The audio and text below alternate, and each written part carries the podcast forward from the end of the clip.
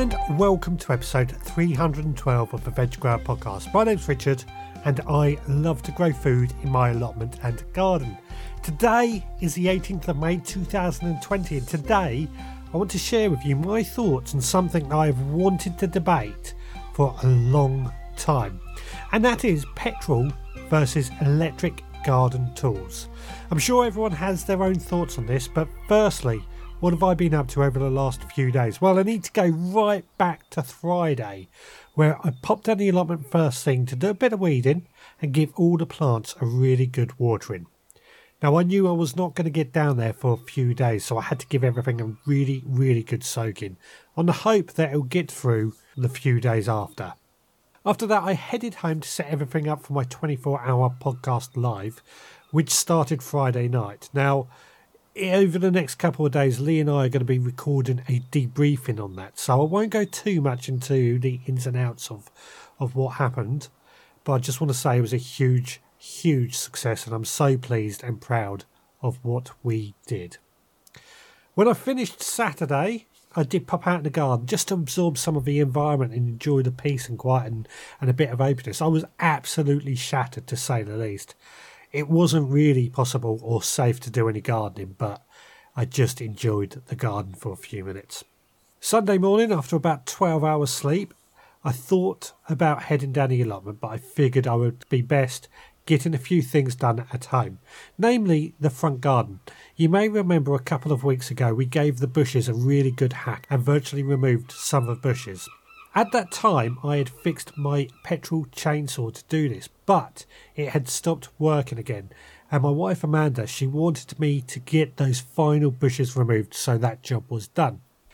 I fiddled around with my chainsaws yet again to try and get them working, but at one point Amanda popped out, we chatted, we ended up going to a shop and buying a new chainsaw.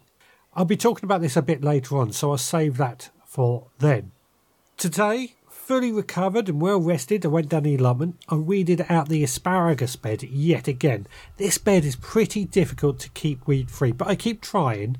However, I do think I will mulch this bed with lawn clippings. The beds that I've already mulched with lawn clippings, it's been a huge, huge success at keeping weeds down, reducing particularly the couch grass. I can't ignore the results from that, and I think this is the way forward for me. Yet again, I gave everything a good watering and then I headed home. And back at home, I moved some plants around to harden off and get ready to plant out this week. The weather was on our side and it seems a good time to start getting plants into the ground once they are used to being outside. After that, I cut down the bushes that needed to be removed from the front of the house with my new chainsaw. I'll go through that a bit later on. But I followed that up with planting out a couple of autumn raspberry canes that I brought last week from the garden centre. Now, I planted them in a bed that I had recently planted with some raspberries I transplanted from the allotment, but these never established, and I think they're pretty much dead now. The reason they didn't establish is due to my chickens, my girls. They constantly use this bed to dust bathe in and they scratch around at the surface and dug up the plants, and that just never gave the raspberries the chance to establish. So I have scrapped most of them and then I've planted out two new raspberry canes. But these two raspberry canes I've planted inside a bottomless pot. And the idea here is this bottomless pot is just going to stop the chickens from scratching around and digging them up. I used to do this all the time with my tomato plants and other plants, and it worked.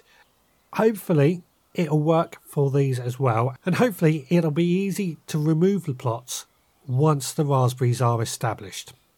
Well, that brings the diary up to date, but what have you been up to in your own allotment and garden? Please let me know. Now, petrol versus electric garden tools. This is a debate I've wanted to have for a long time. Up until recently, I've always been a fan of petrol garden tools, which is why I have a shed full of lawnmowers, chainsaws, hedge trimmers, you name it, and most of them are electric. I think I've got something like five hedge trimmers in there, and I don't know why I need that many, but I just end up being donated to them and I can't turn around and say no. Most of those are petrol. When I was younger, my mum always had electric lawnmowers, and that you know, I used to mow the lawn with that, and and that was fine. Then when my stepfather came along, he had petrol lawnmowers, and I was converted onto petrol. What I liked about the petrol lawnmowers is I just had to pull it out the shed, start it up, and mow the lawn, as long as it had petrol, of course. None of this running cables, which I used to find really annoying, and it just seemed so much, so much easier. Now, when I grew up and Amanda and I had our first home, Amanda did have an electric lawnmower with that, which actually broke, and our neighbour sold us a petrol lawnmower. And I, again, I was converted with the petrol lawnmower. It was just so much easier and quicker to pull it out the shed, mow the lawn, than it was to run the cable to mow the lawn with an electric mower. Unfortunately, over time, that mower had a lot of starting troubles. It was a right pain in the ass to get started, especially towards the end of its life. And that was about last year when my dad gave me an electric mower. And I've got to say, once he gave me that electric mower, I started being converted back onto electric. The reason being is that, okay, it takes a while to set the cable up, but once that cable's set up, you just push a button and the lawnmower was off and going. It, it, there was no fiddling around like I've done so much with petrol. The only drawback with this mower, of course, is that I couldn't take it down the allotment because we have no electricity on the allotment. And that is something that's always sold me with petrol, and that's why I have petrol chainsaws, petrol strimmers, petrol hedge trimmers, because I can take them down the allotment.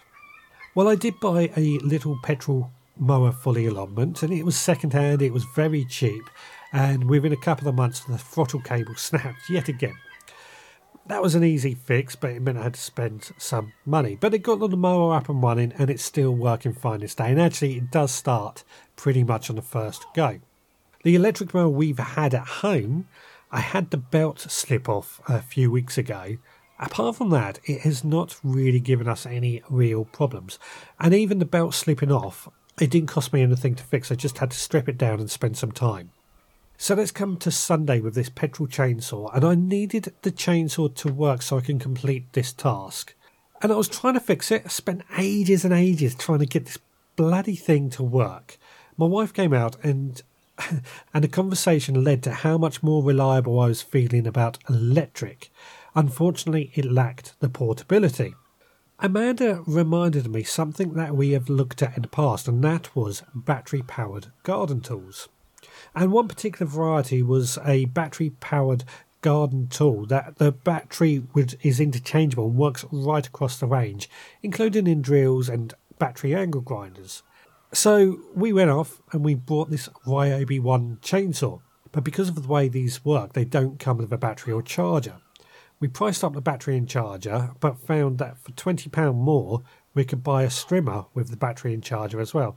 So we ended up coming away with a chainsaw and strimmer. I did feel guilty about buying these because money's tight, but we've been saving money and we've done okay out of it. So it was a bit of an indulgence, but we needed it. We completed that job with the chainsaw today. And I put that battery on charge overnight used it on those bushes at the front, and there was about three bushes that needed cutting down. But they weren't just one trunk, they were a mixture of trunks. Well, that chainsaw cut through the whole lot without any problems. I am completely converted onto these battery chainsaws now. And I also used a strimmer, and that was so much easier. It was so much lighter to use. It was a pleasure. And I think I'm going to follow this up with the hedge trimmer at a later date when I need to, and even a lawnmower in the future times.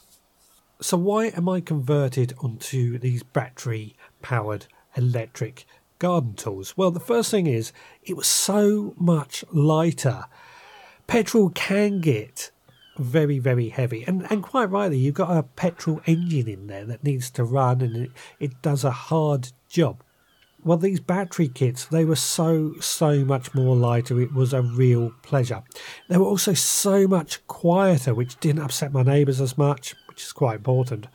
But also, it was easier on the ears, it was easier for me. So, in fact, my wife was working indoors at the time. She didn't even know I was doing it And the other thing that really impressed me was that they worked at cutting down these bushes and on one battery. So I'm completely converted onto these electric battery garden tools, and I'm thinking in the future this is going to be the way to go and get rid of petrol. So that's my thoughts on petrol versus electric garden tools. Now, I'd love to hear your thoughts on it too and your experiences. I don't know if you feel the same as me or if you have a difference of opinion. My concern with these batteries, I will admit, is that I do wonder if they have quite the same power as the petrol ones.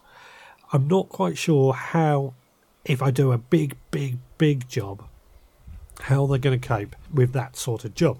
But we'll find out in the future and, and see how we get on. But I'd love to hear your thoughts, like I say. Now, if you want to email me, it's richard at the veggrowerpodcast.co.uk, or you can leave a comment on the veggrowerpodcast.co.uk website, or you can find me on social media, just search for the Veg Grower Podcast.